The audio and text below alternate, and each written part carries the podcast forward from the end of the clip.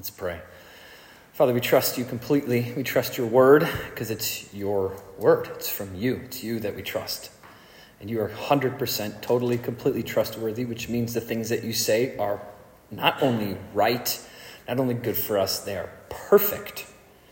And so we trust in your perfect word to lead us and guide us this morning. Pray that you would fill me with your spirit, because if not, we're in trouble. So, total dependence on you to teach, Lord. and not just for the teaching, but for the learning and the listening, as we also depend on your Spirit to absorb your truth, apply it to our thought and mind, to uh, sharpen our doctrine and impact the way we think and therefore the way we live. So, we want godliness in our life. We know it comes from knowing your word and knowing you. So, grow us this morning and help us to live it this week. Pray this in Jesus' name. Amen. so, last week, we addressed false teachers and their motivations. And at the end of the text, last week, we discovered that these false teachers are motivated by financial gain to manipulate others so, to gain money that gains them power, and with that power and with that money, they gather a greater following to further manipulate and to destroy the church. And not only destroy the church, not only destroy believers, not only destroy God's institution of believers, the church, but also to lead unbelievers into false gospel, into false doctrine. I mean, think about the cleverness of Satan in all of this. It's a lot easier to keep someone from the truth if you give them something that's partially true versus something that's the complete opposite. For example, if we're going to debate whether Michael Jordan is the greatest player in the history of basketball, to have a, an actual argument to detract from thinking that Michael Jordan is the greatest ever, you have to present something that's close to him, like LeBron James. That would create an argument that would distract someone from believing that Michael Jordan's the greatest. But if I came to you and said, I'm the greatest basketball player ever, you'd go, We're not having a real conversation now. Like, this, this, isn't, this isn't true. You're not even close. And therefore, what you're saying is so ridiculous, I'm not even going to listen to you because it's so far from reality. But if I offer you an alternative that is so close to the truth, then it detracts from the truth. It's the same thing with doctrine. If, if you want to dist- distract, what a false teacher needs to do is offer a gospel that is so much like the gospel itself that it's easier to believe. And, and this is the manipulative tactic. And so they, they offer a false gospel that's so much like the gospel. And if you look at, if you look at uh, false, do, uh, false gospels in the New Testament, the kinds of situations in the early church that Paul is dealing with as he writes these letters to these churches, oftentimes what these false gospels are are what we call syncretic gospels. It's syncretism. The, the, the root word there is sync, right? That, that, there's, that they're like synced up together, that they're so close. They're, you're taking the true gospel and you're syncing it up with a, a false gospel and you're combining them together so that it has elements of true gospel that enable you to believe it. And, and so, like New Testament uh, or first century church heresies that were about the gospel that were being perpetuated look a lot like the real gospel. They always included Jesus. Often, they most of the time they included Jesus. They included Jesus' death for your sins. Like first century heretics have a really hard time trying to tell people, like, no, Jesus never existed. They're like, we saw him. Uh, no, Jesus didn't perform miracles. We saw them. No, Jesus didn't heal people. We saw it. Uh, Jesus didn't die. We saw him die. Jesus didn't rise from the grave. We saw him rise from the grave. We saw him for 40 days after he was risen. He appeared to hundreds of people. So, these first century heretics can't run around being like, no, there's no such thing as Jesus. They have to agree with what the church already confirms and, and knows. Yeah, yeah, Jesus. Yeah, he died for your sins, rose from the grave. Yeah, loves you. Yes, he's God, absolutely. And you also have to follow the Old Testament law. It's like, whoa, that's a false gospel now.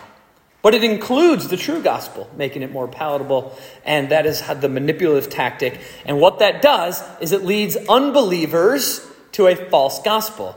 And that's what their motivation ultimately is, is not only do they want to destroy the church and true believers, but they want to lead unbelievers to their false gospel so that they can gain a following. And with that following, they'll have power and money.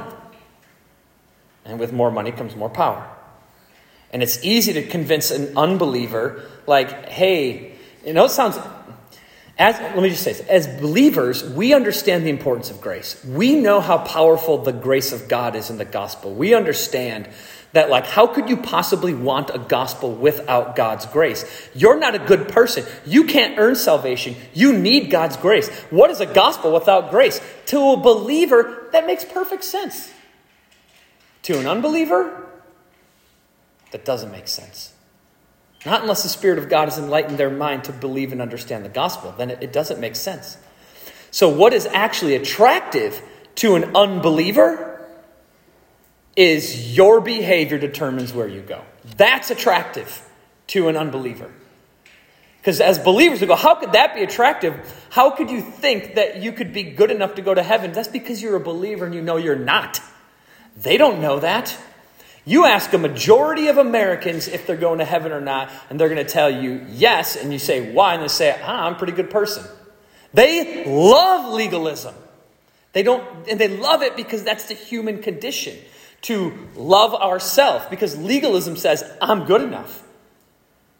And that's our human sinful condition to be good enough. So they actually love a legalistic gospel. You want to convince a non believer to follow your heresy? You just add some sort of element of just behave or be good and do some good things, and, and, and, you're, and you'll go to heaven. And you just mix that into the real gospel. Like, you know, Jesus died for your sins to make it, you know, and then you, you add some legalistic element to it, and you've created a false gospel, and non believers love it because they, it, satisfies their sinful nature to feel like I've earned my salvation. They may not even phrase it that way or think about it that way, but that's the truth. And so these heresies are very clever and manipulative, and they get people off track. And what these false teachers gain from this heresy that leads unbelievers to then what? Follow them. It leads them to give money. And they give money, and with more people is more uh, recognition, and with more recognition comes more money, and with more money comes more power, and with more power comes, and it, and it just works as a cycle, and it feeds itself, and it's a system of ultimately chaos. And it's deceptive, and it's a lie, and it's worthy of eternal destruction. And that's, that's what Paul is working off of from last week's text. And then he ends, he's working off of this concept at the end of the text end of verse 5 from last week on this concept of financial manipulation. This idea that they are manipulating to, for monetary gain, is what Paul says in verse 5. And then Paul, in the following verses, in the verses we're going to cover today, he dives into this warning about the sin of loving money. So he's talking about false teachers, and he gets to verse 5 and he says, Well, they have a motivation here, and that motivation is monetary gain. And then he take, picks up off of that monetary, that concept of monetary gain and their manipulation of finances to gain a larger following and to ultimately get more comfort in life. And, and then he runs with that as a warning for the church. So then he, he's basically diving into money. And ultimately, it's, the, it's a warning about the sin of loving money. And he shows us that there is, he shows us that, that better than the security of wealth is the security we have in Christ. And so that's where we are in verse 6. And Paul says in verse 6 Now there is great gain in godliness with contentment. So verse 6 is playing off of verse 5, right? The end of verse 5 Paul says that um, these people are depraved in mind and deprived of truth, imagining, meaning they've convinced themselves, that godliness is a means of gain. So it's not genuine godliness these false teachers have, it's a false godliness, And what Paul's saying is they're using this idea of godliness and they're using their made up, fake, false godliness as a ploy or as an instrument to manipulate people so that they can gain money. And we know he's talking about money when he says means of gain because he then starts talking about money. And so now he's talked about the, the, these false teachers are, are under this perception that they can gain from, from their quote unquote godliness. And then Paul clarifies now in verse 6 hold on a second though, there is great gain in godliness if it has contentment. And Paul is not talking about eternal gain here. Because I think we all, all know and understand that as believers, we gain eternally when we get Christ. We know, we, we can look at our life and we could say, I, I could have nothing on, on this earth and nothing in this life and, and not have anything provided for me, but I know I get Christ after I die. Philippians 1.21. To live is Christ, and to die is gain. So I know I gain. Having Christ, I gain. At the end of the day, I gain. Even if I don't gain in this life, I gain when I die. And as believers, we know we have that eternal hope. But here in 1 Timothy 6, Paul is talking about earthly gain. He's saying there is great gain in godliness, meaning there is great gain for your life today on this earth with godliness if it's accompanied with contentment. And the gain we receive in this life for following Jesus comes only when our godliness is accompanied by, like verse 6 says, that contentment. Essentially meaning that the true gospel, opposite of what the false teachers are pushing, does produce benefits in this life. But they're not monetary benefits or at least monetary benefits aren't promised to us. And Paul elaborates on his point in verses 7 through 8. He says in 7, For we brought nothing into the world, and we cannot take anything out of the world. But if we have food and clothing, with these we will be content. So now he's diving into this idea of contentment, and you can see the gospel truth underlying these verses as the gospel tells us that we have nothing spiritually good to offer God because we bring nothing to the table. All we bring is our sin, which Christ pays for with his own blood and his life, thereby giving us what we did not originally have to offer life. Similarly, we brought no material value to this life. No one was born with wealth in their hands or possessions. Even a child can be born into wealth, but that child is not bringing their own wealth into the world. They're not bringing any possessions into the world. They're not bringing any value to the world. And you could say, well, they're bringing the value of life into the world. No, they aren't. God is.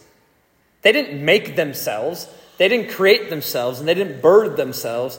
They were given as a gift from God and a blessing from God, which is what Scripture says children are.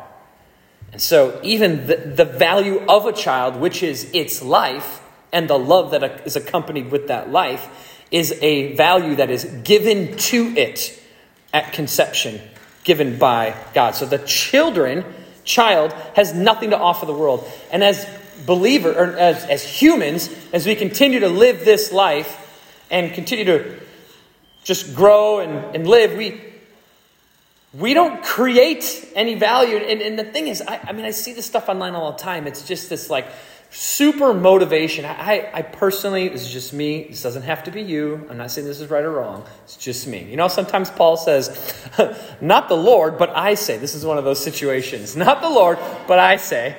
I hate motivational stuff. It makes me sick. I can't stand it. Like, you got to get up and you got to go do this and you got to make it happen and you got to work hard and you got to, you know, and all that stuff. And I'm like, eh, I don't need any of that. Like, first of all, life's hard enough. I don't need this guy breathing down my neck about all the things I'm not doing. Second of all, I'm not motivated that way. I don't have a desire to make my life the greatest thing ever. No, I have a desire to live peacefully in the presence of my Lord, following his footsteps, and if he leads me to a, a pulpit where I'm seen and heard, so be it. If he leads me to a prison where I'm not seen or heard, so be it. If he leads me to the grave, so be it. If he leads me, wherever he leads me, I'll go. I don't care. But trying to create this place, this thing, this this life that of this just like, you know, and it, let me tell you another reason why it doesn't make sense to me. If everybody listened to these motivational people, then we'd all be equally just as successful, which would make us ultimately none of us successful. So it doesn't actually, like, logically even make sense that we all live that way. It doesn't work. And so I don't like that kind of motivation. And, and I think, um, and I just, I go on, online or I'm on, you know, like whatever, some sort of social media app and, and, I'm, and I hear these things and I see these things and they're like, go get yours. Like that kind of mentality, like go make it happen for yourself. And I'm thinking, you can't. Even if you do, that is God's grace. He gave that to you, or He allowed it for you. We see this principle in 1 Corinthians 4 7 Paul writes, What do you have that you did not receive? It's a rhetorical question, and the answer is an obvious nothing. There's nothing you have that you did not receive. Everything you have, you received. And you could say, Well, I made my own money. I worked hard. I created this business. Or, or let's just say, I worked out really hard and I created these muscles. No, you didn't. I'm not, I'm not trying to remove the human element to your life experience because it is real. And yes, there is a, a, an aspect to the Christian life where I do want to motivate you to do things and make choices that you are doing. But the only way that any of that stuff can happen in your life is if God ordains it. And if you don't like the word ordain, if God allows it. He still is giving you those things. So even if you go to the gym and work out really hard and you gain big muscles, you should just be grateful that God didn't rip your arms off before you got there. Because He could. He can if He wanted to. He wouldn't even have to do it in like a normal way. He could just rip them off for no reason. Like, he could do whatever he wants. And the only reason you made it to the gym, and the only reason you lifted those weights, and the only reason you walked out of there not injured, but you got your gains, is because God allowed you to. So, even if you could say, and let's, let's, let's apply this to knowledge. Let's just say, uh, no one's taught me. Actually, I'll give you an example. That guitar, no one taught me how to play that. I figured it out on my own when I was 18 years old. Same guitar, haven't changed it. Still has a sticker on it from Dante when he was three. a little car sticker, Lightning McQueen. Never taken it off. That's an old guitar. I've had it for a long time. No one taught me how to play it. I just figured it out. And then I discovered chords and I was like, ah, should I ask somebody? So, like, I could, I could tell you, like, no one taught me how to play the guitar. No, I figured it out on my own get really braggadocious about it and, and arrogant about it. And what does Paul say? What do you have that you did not receive? Well, I learned how to play that on my own by the grace of God. That's how. By the grace of God. He allowed me, ordained me, to learn that, to learn that instrument. And if he doesn't ordain it, then it doesn't happen. And if he doesn't want me to do it, he won't allow it. But he allowed it. So what, who's it really from? It's from God. Where does musical giftedness and talent come from? God. Where does the ability to know things come from? God. Where does your ability to do anything come from? God. So even if you say, I'm self made and I learned this on my own and I've knowledge that I attained on my own, you probably learned it from someone. And if you hadn't learned it from someone, then you learned it from God, or He ordained for you to learn it or know it or discover it on your own through Him. Which is why Paul says in 1 Corinthians 4 7, What do you have that you did not receive? The rhetorical question being, er, the question being rhetorical means the answer is nothing. And then he says, If then you received it, why do you boast as if you did not receive it?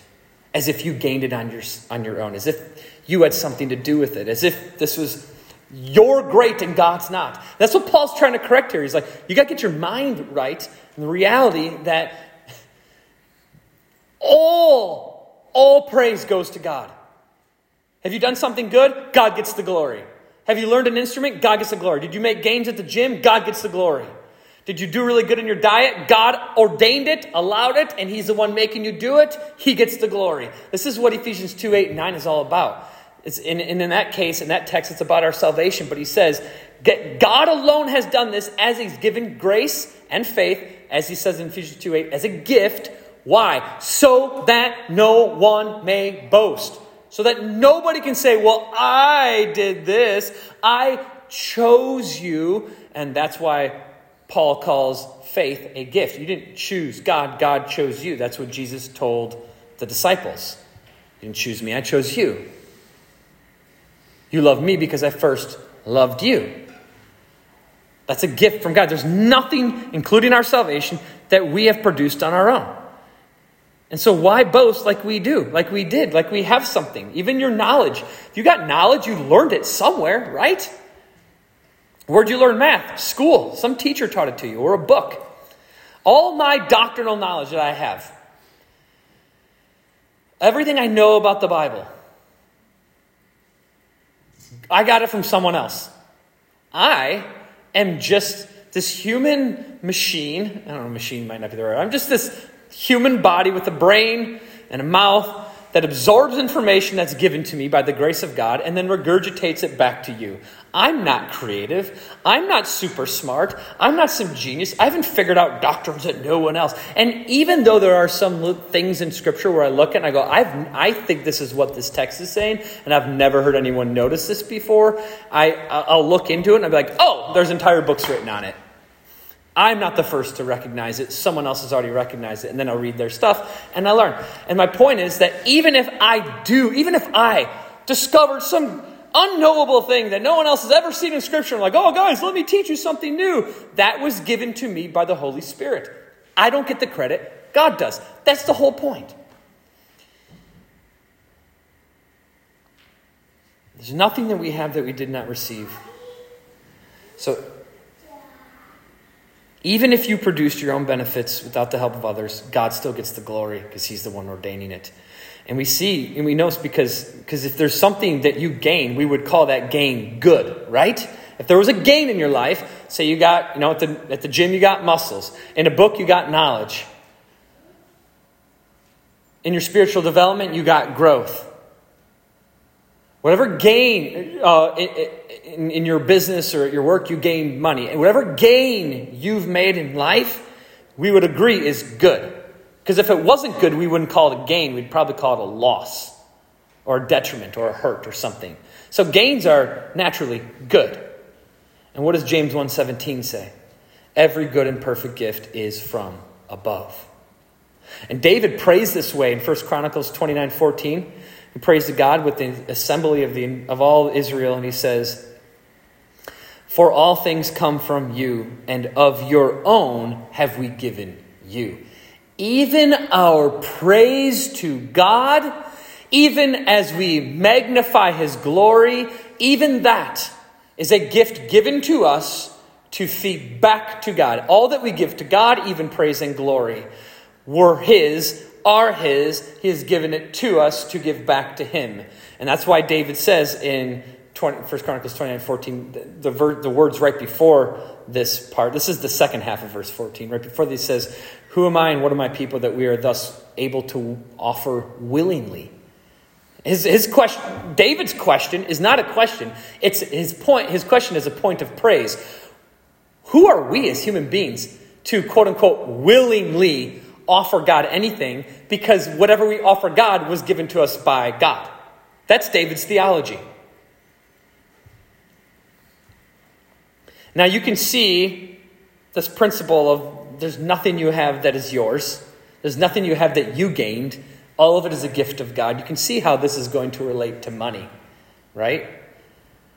So we bring no possessions into this world. We bring no wealth into this world or any objects of value into this life. And as Paul says, we can't take any of these possessions or wealth or objects out of this world when we die either. So we didn't bring them into the world, and we're not going to take them with us. So everything we have in between life, birth, and death is just given to us.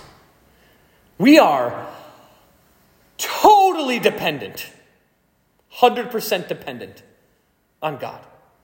Whether you realize it or not is irrelevant. You are dependent on God. Every person is, whether they recognize God or not, whether they're believers or not. We're all dependent on God.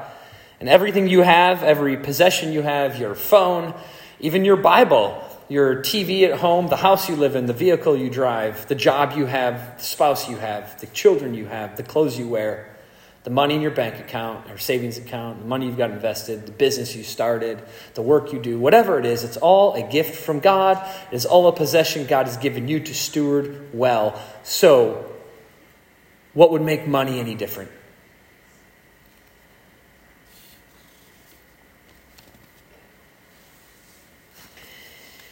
Paul is not suggesting that we should not or cannot have possessions or anything of earthly value. This is not like an anti money, anti possessions kind of text.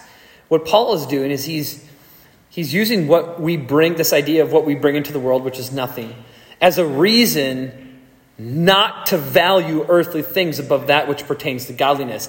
You come into this life with nothing and you leave this life with nothing. Why? To show you that you're dependent on God. You brought nothing here and you're taking nothing with. So everything in between, which we call life, is an experience where you get to learn how to depend on God and realize that He's the ultimate giver of everything. And what Paul is ultimately trying to slide in here is this idea of if you can understand that truth, that should make you feel very content. If you can grasp that reality, life contentment becomes a lot more attainable. Because so often in this life, we're looking at the things in this life. We're not looking back at our birth where we brought nothing. We're not looking forward to eternal life where we'll bring nothing. We're looking at this life. And what we don't realize or often forget, I think all of us forget this often, or at least time to time, is that the entire purpose of this life is for the eternal life, it's for the afterlife. This life is meant to feed into your life after this life.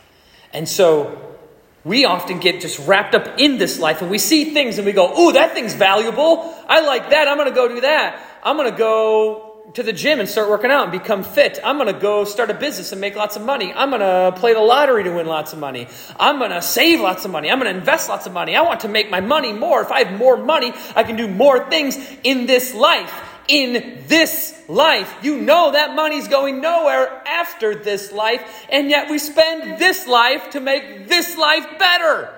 It doesn't make sense. So that we can die and everything we worked for just stays in this life and we continue without any of it. It's a waste of life. Which is why the gospel is the only thing that's valuable in our life. Because if it's not valuable, nothing has value. And so the gospel should be our priority. And instead, we are tempted in our sinful flesh to desire money. Because money gets us things, things gets us comfort. And comfort makes us feel good, and it provides us with security that is meant to be provided by knowing Jesus. It's always the problem with money. So we are content when we have our necessities fulfilled. That's what Paul said. Says, if we got clothes and food, we're good. And the things we need to live and exist will be okay. And that is enough for the believer, meaning the gain we get from godliness is not material or possessions or monetary, but joy. That's our gain joy. And you know what happens with joy? You get to take joy with you. Joy crosses over. You know what else crosses over? Contentment. You know what else crosses over? Praise. You know what else crosses over? Knowledge of Christ, knowledge of God. Clothes? No. House? No. Cars? No. Money? No. Wealth? No. Your business? No. Your body? Nope. Does not mean those things have no value. And it does not mean that those are not things you should steward well. The problem is when those things become the motivation, the driving force of our life. The, you know, I've seen people who make their whole life about getting money. I've seen people make their whole life about getting fit. I've seen people who got their whole life about knowing more things. Those, those things don't cross over. Those things don't go into the afterlife. That's a waste of your, of your time. Instead, those things can be in your life and have value if they're stewarded well and appropriately with, as Paul says, contentment. Because contentment tells me that Christ is enough for me. I don't need to be a bodybuilder with a perfect body to be satisfied in who I am in Christ. I don't need, but, but, but, I was given this body as a gift, and I need to steward it well. So I should eat healthy and exercise and use my body appropriately. And Paul even says in 1 Corinthians 6, where's the 2 Corinthians? One of the Corinthians 6, he says, um, oh, that your body is not your own. You were bought with a price. So therefore, glorify God in your body. So use your body to glorify God. Okay? Money is not evil. Money is not evil. We're evil. Humans are evil. We make money look evil the way we use it. That's the problem. So, money's not evil. So, having money is not a problem. But making your whole life about getting more money and making more money, that's a love of money. And, and I think that it's on a spectrum, okay? When it comes to money, and probably with most things, it's on a spectrum. There's the extreme version of I'm going to run over every human being in my way to get more. That's super extreme. It's like, whoa, that's sin. Then there's this over here I'm going to do nothing because God's in control. I'm just going to sit on my couch and wait for Him to take care of me. That's what we call hyper Calvinism. That's bad, okay? But there's, this, there's a spectrum in there. Somewhere in the middle is where we want to be, where we are we have a healthy biblical contentment with who we are in Christ and having Christ is enough for us. Where if we lost all our money, we would still be joyfully satisfied in Christ. Life would be harder, but, we'd, but regardless of the situation in my life, I'd be satisfied in Christ. I'd be content. But I also have money, which isn't evil. And I'm going to steward it in a way that brings God glory. So I'm going to do what God commands me to do. I'm going to take that money and I'm going to give with that money. And I'm going to use it to take care of my family. And I'm going to use it to provide things for people. And I'm going to find needs where my money can fill those needs. And for most of us, I think, in America, at least nowadays, because things have gotten a little rough lately in our economy, is we're looking at and going, the only thing I can use my money for is to pay bills. And that barely covers it. And so Taking care of your family is a, well, we just learned about it in chapter 5.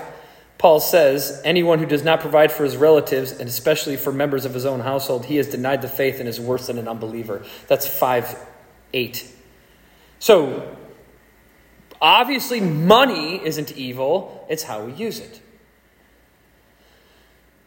So, this isn't like an anti anything in life kind of text that Paul is bringing up. It is, it is a anything in your life, any gift from God, any possession, any object, anything of value, any money, anything that you have, whether it's this life or this brain, this knowledge, this body, or the money, or whatever you own, your house, your car, whatever, your job, it is given to you by God to steward well for His glory, to magnify the gospel, and to satisfy your heart in Christ, and to, and to force you into a place where you find Christ alone to be your ultimate contentment.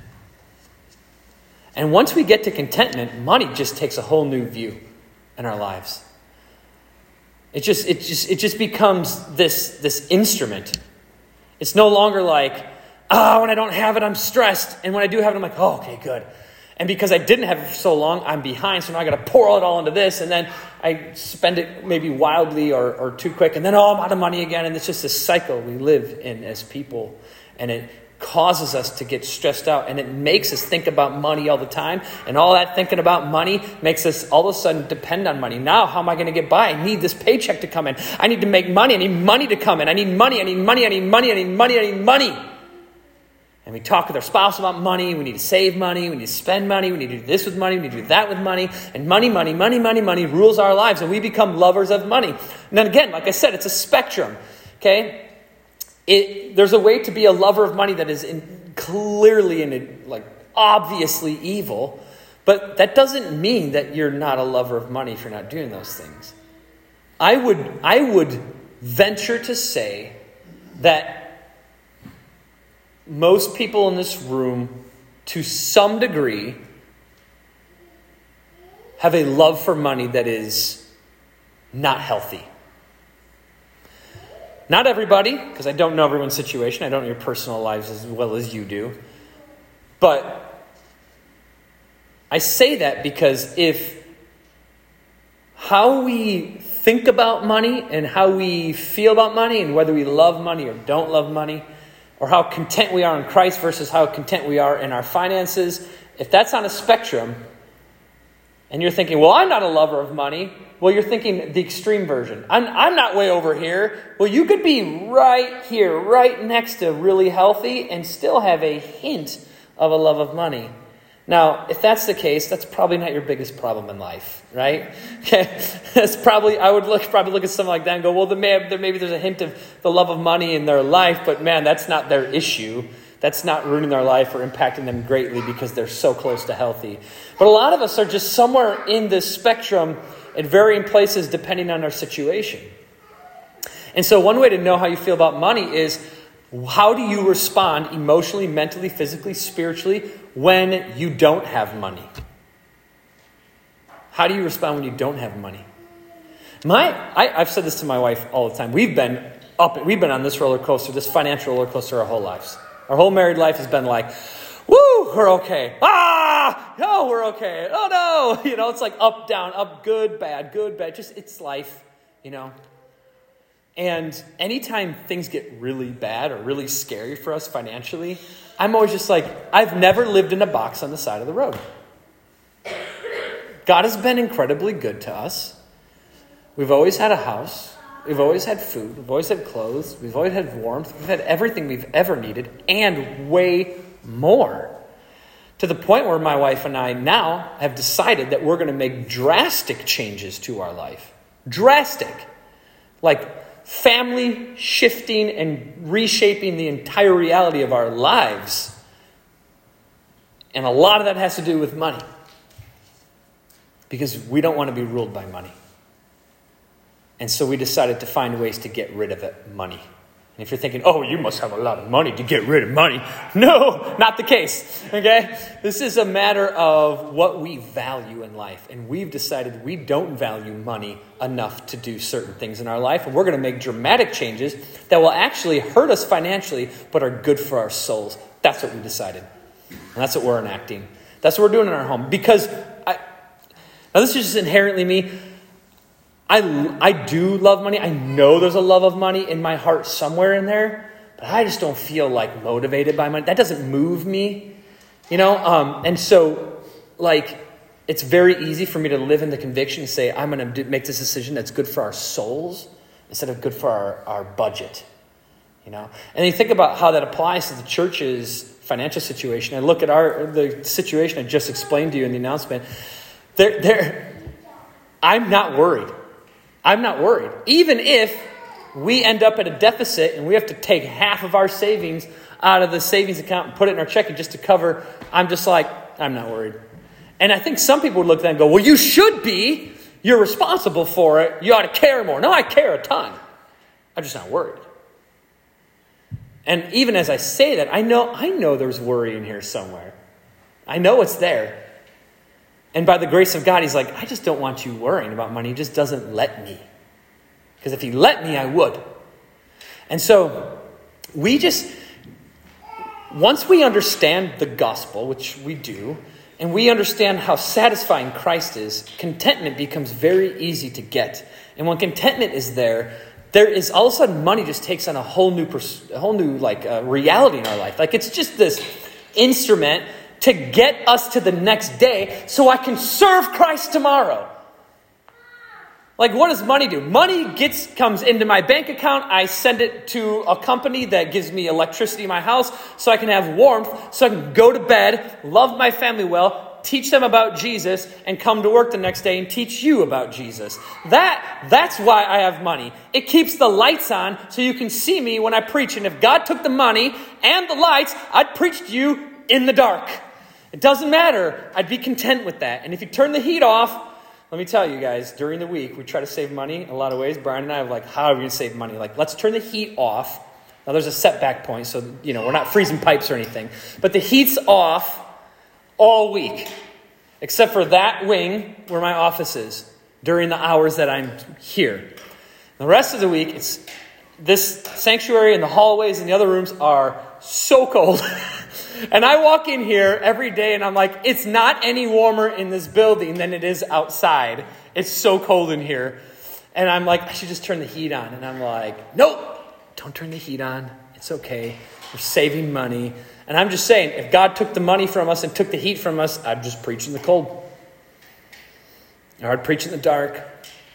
Or whatever God decided to do with us. And I just, when you look at money as this instrument, it's just this, this prop that God has given to us to play with and to use in a, in a way that we can somehow honor Him with it, then, and, and when you're satisfied in Jesus and money isn't something you need so badly, it makes life just so much simpler.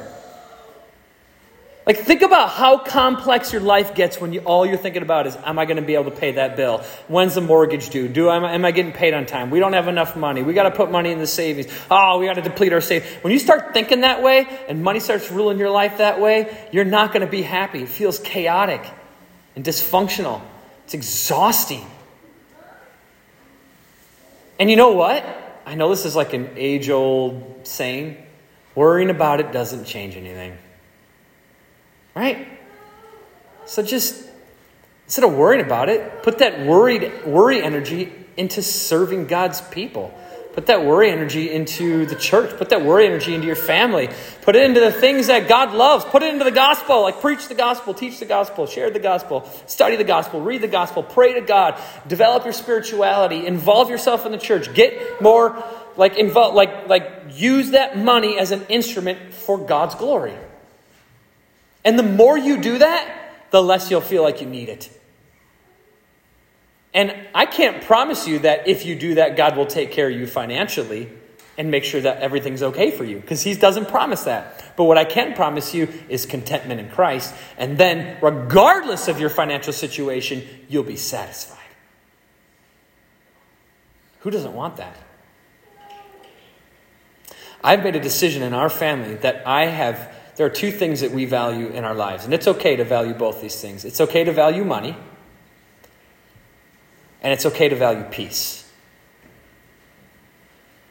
And I've decided that in our family, peace is way too important, way too important to have money create no peace or a lack of peace. So we have made drastic changes for peace. Because isn't that what we want? I want to be peaceful. I want the peace of knowing that, like, I have Jesus, that's enough. Like, it's really that simple. So, that peace comes with contentment. Contentment creates that peace. When you're satisfied in who Christ is, regardless of your situation, you get peace. And life just becomes way easier. So that's the positive perspective. And we get to verse 9, and Paul shifts gears and he kind of does this warning thing where he really dives into those who are rich and the, the, this, this, this desire to be rich and what the problem there is. And he says, but verse 9, but those who desire to be rich fall into temptation, into a snare, into many senseless and harmful desires that plunge people into ruin and destruction. Having possessions, having money, that's not inherently sin. And all that we do have ought to be subject for praise to God for his grace and goodness to provide you with any blessing at all. That's the most appropriate response. So the, the problem isn't having money. That's not the issue. What Paul says the problem is is desire to be rich. That will get you in trouble. The desire to be rich causes one to choose avenues of life where they gain, and often their earthly gain is at the expense of someone else. If you're going to gain, someone's probably losing. So to quote unquote get ahead, to listen to these motivational speakers like you got to beat everybody else that's always like at the core of their messages you got to be better than everybody else it's like but that's the opposite of what the bible tells me to do that's a false gospel that is preached to us in all of these mode this is one of the reasons i hate the motivation is all these motivational things are always telling you to get ahead which means you have to beat someone else which is the opposite of philippians 2 3 which says that we should consider others more important than ourselves. How about instead of me getting ahead, I want you to get ahead, and I'm going to stay back. Like, what if that? There's a motivational poster for you. Lose, period. like, that would require some context probably, but like, we don't, the, the world doesn't think that way. But the Bible teaches us, we talked about it last week, taking a loss at, the, at your expense for the benefit of others is the gospel. That's exactly what Jesus did. And that's how we should live our lives. So, this kind of desire for wealth leads people into temptations, into certain snares for sin, and, and then into many senseless and harmful desires that plunge people into ruin and destruction. And the desire for wealth is at the base of every evil empire and every dictator and every false teacher that ever has been. Even if power or authority is really their desire, they're like, oh, I don't care about money, I just want power and authority. That power and authority comes with wealth. Money gets you things including power. You want an example? Bill Gates. Filthy rich, and somehow has been given authority and power in our country to influence an entire nation into the kinds of decisions that are forced upon us. How that happened, I don't know, but it's happening. Why? Because he's filthy rich and therefore power. Money is power. That's the culture we live in. That's the world we live in. Not just a culture. It's not cultural, it's timeless. So even if power or authority is motivating, the desire for money must accompany that motivation, leading to what Paul says in verse 10. He says, "For the love of money is the root of is a root of all kinds of evils." Meaning other things can be a root of all kinds of evils as well, and money is not the only root of all kinds of evils, and it's not the root of all evils, which has often been the misquote of this verse. Money is the root of all evil. No, it's not. It's a root of all kinds of evils. Money's not the, the ultimate terrible thing. That's not that's been kind of perpetuated by a false reading of this verse, misreading of this verse. It's just that a love for money is going to get you in trouble. Like Paul said, temptation, snares, harmful desires, and ruin and destruction. And the fruit of Paul's point is proven in verse 10 when he says, It is through this craving that some have wandered away from the faith and pierced themselves with many pangs. It's likely that Timothy knows exactly who Paul's talking about, and it's clear that this is the result of those who desire monetary gain over gain in godliness. They will abandon the church, they will pursue the world. Jesus talked about this in the parable of the sowers that the cares and desires of this world and the pleasures of this world will choke them out because they think they'll be satisfied in those things. They get contentment out of that stuff. It's not true contentment, so it doesn't last, so they need more. And the reality is, there's not enough money in the world to satisfy a person.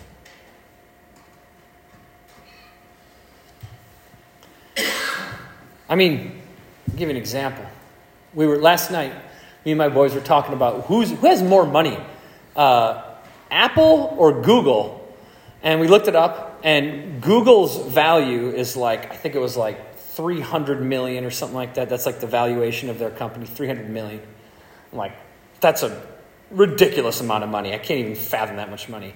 Apple, slightly higher at $3 trillion. I was like, that number I can't wrap my mind around. To give you a concept of what 3 trillion is, is if we were to take time in millions, billions, and trillions and put them in a second. I think I've told you guys this before. Um, a million seconds is 12 days.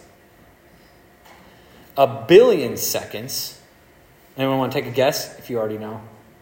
32 years. That's the difference between a million and a billion. A million seconds is 12 days. A billion seconds is 32 years. You know what a trillion seconds is? 32,000 years. That number is so trillion is, and Apple's worth three of those. That's insane. That's an insanely huge number. And yet that company is doing what? Trying to get more. Sell you new stuff, more stuff, cool stuff. They need more. I would probably get to a trillion and go, I think I'm good. I'm going to stop here. I don't need to keep working. I think I'll retire at a trillion dollars. Three trillion? So, I'm not saying Apple is evil. I'm also not saying they're not, but because uh, I don't want to make a statement about them. My point is they represent what every company in the world is doing ultimately, which is give me more. They want more. They need more money. They want more. There's never enough. A love for money will not cease. You can't just say, well, I love money this much. It will grow. Because if you get money, oh, that just feeds into the love. You can't stop that train. That's going to kill you. And that's why Paul's like, stop going after money and go after contentment in Christ. That will be godliness. And in that godliness with contentment in Christ, you will be satisfied and you won't need money. God will provide for you. He'll give you what you need. Don't worry about that. But you won't need money. It won't drive you, it won't motivate you. And so it's this desire for wealth that is the sin problem. Okay, this isn't like a, you could be thinking like, I, this doesn't really apply to me. I'm broke. I don't really have a lot of money, so it doesn't really matter. I, I'm just kind of poor. Having money is not the issue. Paul's not talking about having money. The issue is desiring it. That's the problem. And some, some of the peop, some people who love money the most, that have the greatest sin of a love for money in their life, are some of the poorest people because they don't have any money, and all, they all they think about and do and want is more money. I just need to get by, and they just depend on money, and they never find Christ to be satisfying or enough.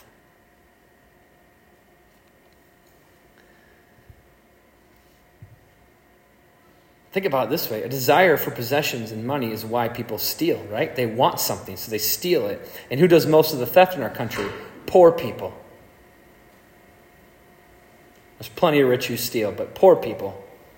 They have a desire for money, and they can only obtain it illegally. Revealing their love for money is a sin that can pierce any of us, regardless of our financial status. This is not, no one is singled out or left out of this message from Paul. However, the rich must be careful since they actually have money, meaning their security can easily fall on their wealth instead of on Christ. And so, because of that, James warns us. I'm going to read James for you. And, and James warns the rich. And the warning is not just to those who are currently rich, but those who may even be poor but have a desire for wealth. And this is what he says in James 5 1 through 5. Come now, you rich Weep and howl for the miseries that are coming upon you. Your riches have rotted, and your garments are moth eaten. Your gold and silver have corroded, and their corrosion will be evidence against you, and will eat your flesh like fire. You have laid up treasures in the last days. Behold, the wages of the laborers who mowed your fields, which you kept back by fraud, are crying out against you, and the cries of the harvesters have reached the ears of the Lord of hosts. You have lived on the earth in luxury and in self indulgence. You have fattened your hearts in the day of slaughter. Now, that needs context, which I'm not going to explain right now because I'm not preaching James 5. Okay? This is not saying that if you have money, you're bad. like, he's saying, woe to the rich. And contextually, there's a certain type of rich person that's being described here. And not every person who has wealth would fit this description. And we'd also have to define what is rich. And he says, Come now, you rich. Stop, define rich. If I make $100,000 a year, am I rich? If I make $99,999.99, am I not rich? If I make one more penny, I'm suddenly rich. Like, what is rich? And now, worldwide, every person in this room is filthy rich. You compare us to the world, the world average of wealth and prosperity, we are disgustingly rich compared to most of the people in the world. And you know what? Some of them totally content. And yet we're like, I need more, I need more, I need more. Christmas is so hard for me. So hard for me. I struggle so much with our f- families. And we go visit two families for Christmas, and um, we've got a bunch of nieces and nephews, and we got to buy them gifts, and they're going to buy our kids gifts. And we got brothers and sisters and family members, we got to buy them gifts, and they're going to buy us gifts. And we got parents, and we're going to buy them gifts, and they're going to buy us all that stuff. I think about how much money I'm throwing at these people. And it's like, just to say I love you? like, what are we doing? like we're just spending money on each other to buy because of a tradition. And I'm just like looking at this and going, man, the things I could do with this, whatever, how much, I'm not going to say how much we end up spending for Christmas each year, but I look at it and I go, what if we just didn't do it? What if we just didn't do Christmas? We just didn't do gifts. Or the money, instead of being some toy that I'm going to give my nephew who's going to go awesome and play with it for a week and then it's going to end up in the garbage can in six months. What if, you know, we, um, Holly's parents, one of the things they love to do for our boys is like, we don't want to buy your kids gifts for their birthdays. We want to get them together for one birthday celebration. And they do what they call the birthday experience. And they take them somewhere and they spend time with them and they spend money, but it's spending money on the relationship, and it has so much more value to us and to them and to our boys. And so, like, this is one of the reasons I struggle with Christmas time. And it's hard for me to throw money at this concept of just flooding each other with useless gifts that we could just buy ourselves. I mean, just I realize that there's more to it than that, right? Like there's a tradition and there's relationships, and it's important that we maintain those things and we love each other. So if that's what my family wants to do, that's what we're going to do, and we'll participate. We don't want to be some weirdos who are like, "Oh, I refuse to," and then they, you know. So, but but if you think about it just logically, we have like a cap, a dollar amount we spend on each other. So I'm spending 50 bucks on you and you're spending 50 bucks on me. How about you keep your 50, I keep my 50 and I buy what I want? and I'm like, this doesn't make sense. What are we doing? and it's like, it, it makes sense because there's a tradition and it's about gifts and it's about giving. And there are gospel elements. And this is the cool thing though. Both of our families are believers. So we understand that even with our families that we are all communicating through this gift giving the gospel. And that's the one thing that keeps me hanging on to it. Because if it was just about the gifts or whatever, it would be pointless. And so you can see why. I don't know if any of you guys struggle with that in terms of Christmas time, but you can see how our lack of contentment in Christ and our desire for money, which gets us stuff, shows up at Christmas. Because what is Christmas all about? Stuff. At least in our culture, it's about stuff. And what do Christians know Christmas is about? Christ. So instead of just saying Christmas is about Christ, instead of just preaching and declaring Christmas is about Christ, instead of just putting a bumper sticker on your car that says, Jesus is the reason for the season, we actually get content in Christ and see what that does to our Christmas. I'm not preaching a no gift Christmas, FYI, okay? Don't go home and go, hey kids, we changed our mind, no gifts this year. Pastor Mark doesn't like them. Don't do that, okay? But what if we really made Christmas about Christ? And the way we made it about Christ is we, were, we sought to be content in Him.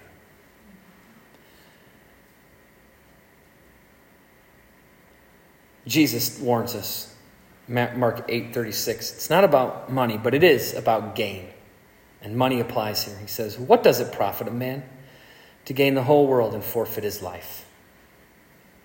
Monetary gain at the expense of your soul isn't worth the measly temporal benefits it provides in this life and on this earth.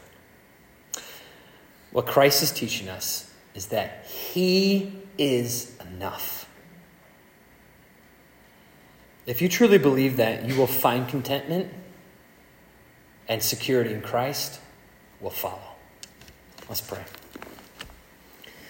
We love you, Lord Jesus. We are admittedly not perfectly content in you, um, but we want, want to be, and so we're going to pursue perfect contentment. We will fall short. And when we fall short, don't let us wallow in misery. Let us exalt in the grace that has covered where we fall short. And by that grace, enable us to continue to pursue perfection in contentment. Depending wholly on the gospel the entire way, trusting in you, Lord, and looking at our money as an object you've given us to serve your purposes to magnify you, to give back to you, to serve you with, and to find joy in Christ regardless of our financial situation, and to find joy in Jesus regardless of our life circumstances in any way, shape, or form. So, Lord, we want that. It's hard to do, and it takes time to learn it. And so just ask that you would, day by day, walk us on that journey of contentment. Help us to make the tough choices, to choose you over everything. And in doing so, pray that you are honored and glorified as you satisfy us in making us content and secure in you. I pray this in Jesus' name. Amen.